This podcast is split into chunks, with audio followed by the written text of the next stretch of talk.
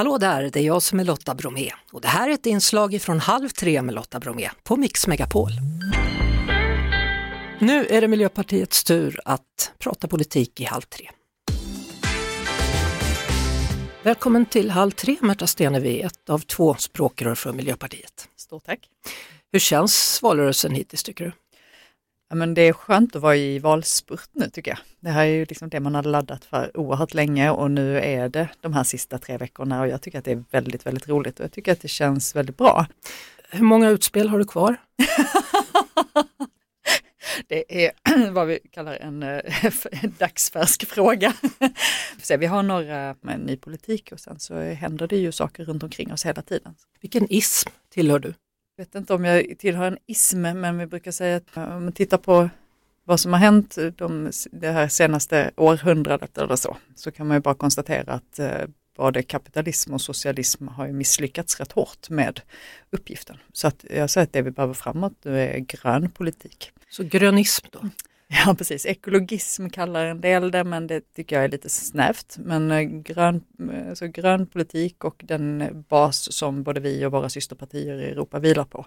Som ju handlar om ett, ett ansvarstagande för alla människor och för att vi ska ha en hållbar framtid också. Hur, hur rädd är du för klimathotet? Ja, men ganska rädd faktiskt.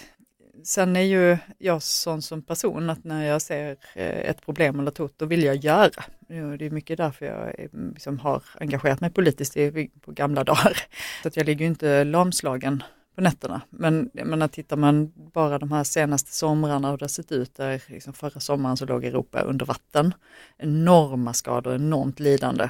Tittar man i år så har vi haft bränder, vi har eh, den värsta torkan, tyckte jag hörde i morse, på 500 år i Europa. Tittar man längre ut i världen och ser hur det här slår mot människor med väldigt små marginaler att, eh, att skydda sig, så är det klart att jag känner en väldigt stor oro också för att det här som jag har pratat om länge när naturen själv börjar förstärka effekterna av människans påverkan, men det ser vi gå ganska snabbt nu. Jag brukar säga att vi står inför ett ödesval, men vi är ju inte utelämnade åt ödets makter. Vi har ju alla möjligheter att ta kontroll av den här situationen om vi väljer att göra det.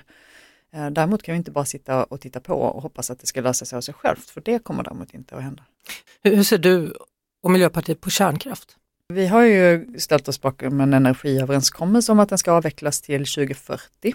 Och eh, det jag väl framför allt känner kring kärnkraft just nu, det är att den får lov att lägga en våt filt över hela klimatdebatten, vilket jag tycker är otroligt oansvarigt. Så att vi behöver ju flytta tillbaka diskussionen till vad behöver vi göra för att sänka utsläppen här och nu istället för att hela tiden fastna i kärnkraft eller inte kärnkraftsfrågan. Jag tycker att den har fått kidnappa klimatpolitiken alldeles för länge och jag tycker att det är djupt oansvarigt eh, av andra partier som fastnar där hela tiden. Du, hur ska vi komma till rätta med alla skjutningar? Alltså varje morgon när man slår på nyheterna så är det en ny skjutning. På olika platser, det är inte ja. längre bara storstäderna utan det är ju överallt. Jag är otroligt oroad över detta och möter ju många familjer som har drabbats av våldet väldigt nära men också vilken oro det skapar, inte minst i de områden där de här skjutningarna sker. Det skapar en oro hos, hos oss alla, men de som bor på samma gata där det händer och de som liksom eh, tvingas se vänner och bekanta falla offer för det här våldet. Men jag tror ska man komma åt det så måste man ju se både vad som behöver göras akut. De som är indragna i gängen, de som skjuter på varandra nu, de behöver sitta bakom lås och bom. Och för det så behövs det både utredningsresurser men också en starkare tillit mellan samhälle och medborgare.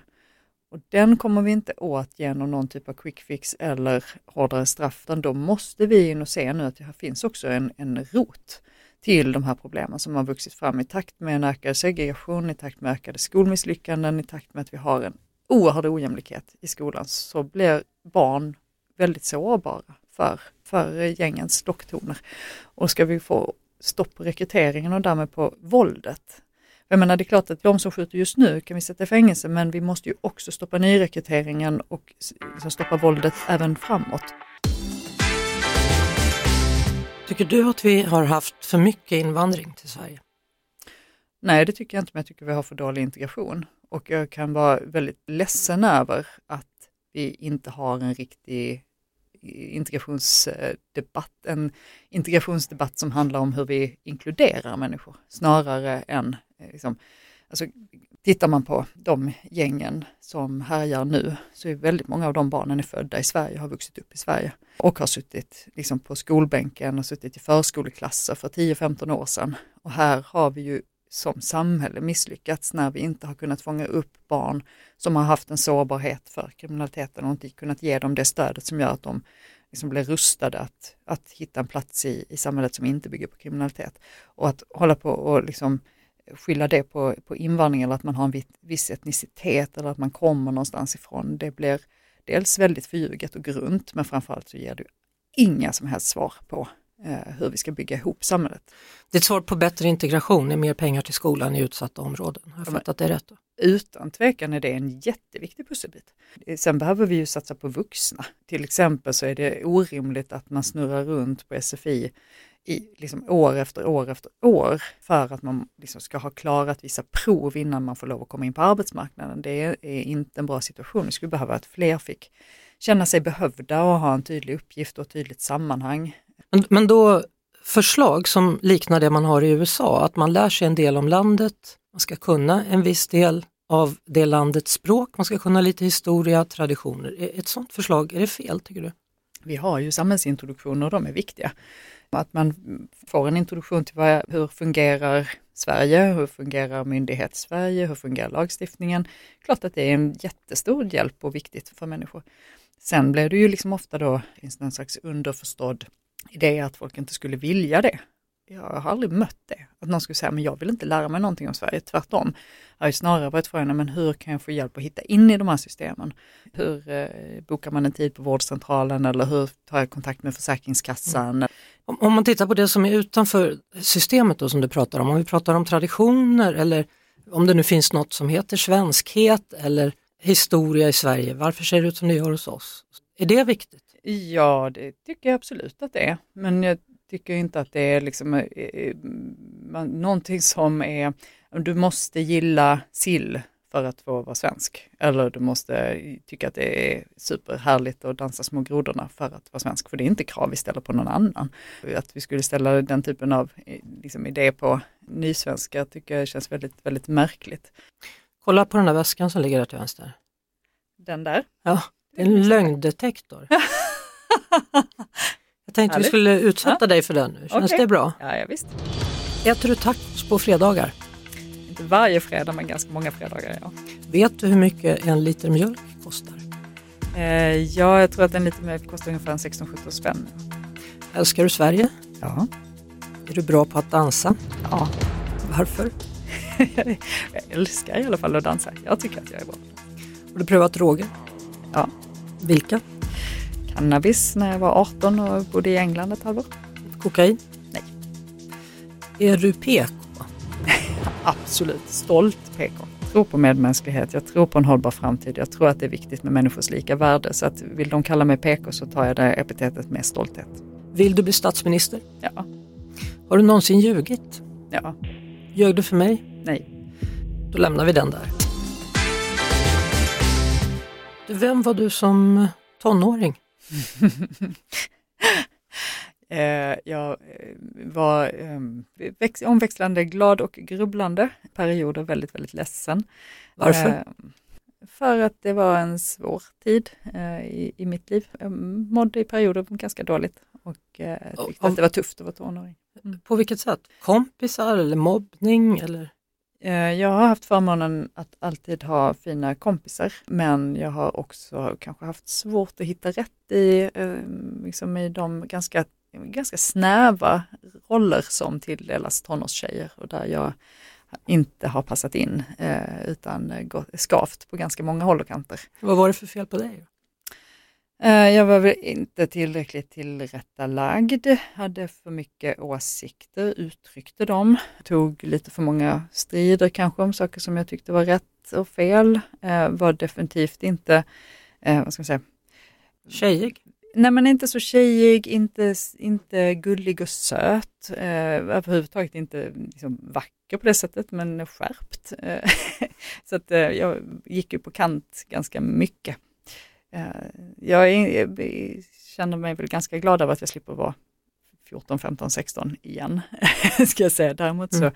har jag ju med mig mycket från den tiden som jag tycker är väldigt värdefullt in i vuxenlivet. Ja, om vi tyckte det var snävt när vi växte upp ja. som tjejer, alltså tänk på hur det ser ut mm. idag. Mm. Jag förminskar inte det du var med om, eller det jag själv var med om, men alltså jag har en dotter som är tonåring och det är inte alltid så himla kul för dem. Alltså. Nej, det är helt eh, extremt snävt. Det enda jag ser som, som jag tycker är positivt är att det som också kommer med sociala medier och internet, det är att andra får plats än, alltså om man tittade på Veckorevyn när jag var tonåring, så var det smala vita tjejer bara. Idag finns det andra som når ut. Det finns andra att identifiera sig med. Det tror jag ändå är bra. Mm. Men kraven i de här enskilda facken är ohyggligt hårda idag. Så att jag känner mig avundas inte tonårstjejer idag. Om, om, om du går tillbaka till dig där då, mm. din tonårstid, vem fick du hjälp av då? För du har ju bevisligen hittat ut ur den jobbiga tiden då. Dels så lär man sig ju, tänker jag också efterhand, hur man ska hantera saker som är svåra. Det är ju en av absoluta främsta fördelarna med att bli äldre. Jag tycker väldigt mycket om att bli äldre. Men sen hade jag, jag har haft jättemycket stöd från min familj och jag har som sagt hela tiden haft fina vänner kring mig som, som också har kunnat liksom vara där och buffra. Men, men gick det så långt så att du skar dig själv eller började fundera på att ta livet av dig? Är det där vi är? Eh, det fanns perioder när jag inte riktigt ville vara med längre. Mm. Men eh, eh, tänker att jag inte känner riktigt för djupdyka i det, men, eh, men det, det var, fanns tuffa perioder. Mm. Mm. Du är ju trebarnsmamma då, mm. Eh, ditt yngsta barn tio år. Mm. Va, vad tycker dina barn om ditt jobb?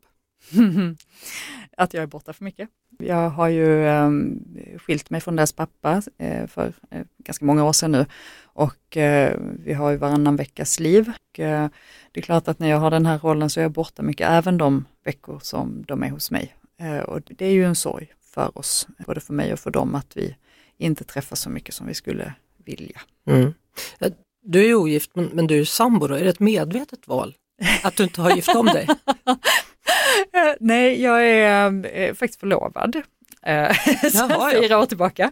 Eh, vi har bara inte riktigt kommit till skott, så nej det är inte med Tanken är att vi ska gifta oss. Så fort valrörelsen är över kör ni?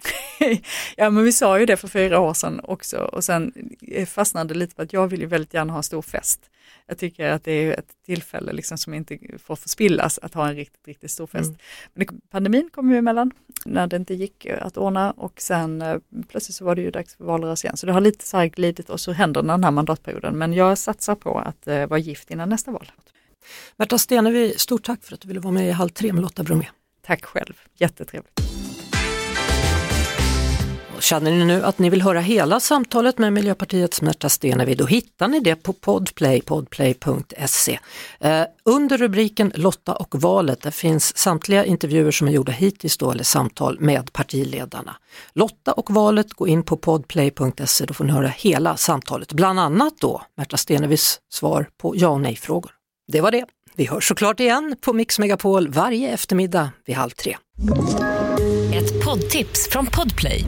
I fallen jag aldrig glömmer djupdyker Hasse Aro i arbetet bakom några av Sveriges mest uppseendeväckande brottsutredningar. Går vi in med hemlig telefonavlyssning och, och då upplever vi att vi får en total förändring av hans beteende. Vad är det som händer nu? Vem är det som läcker? Och så säger han att jag är kriminell, jag har varit kriminell i hela mitt liv men att mörda ett barn, där går min gräns. Nya säsongen av Fallen jag aldrig glömmer på Podplay.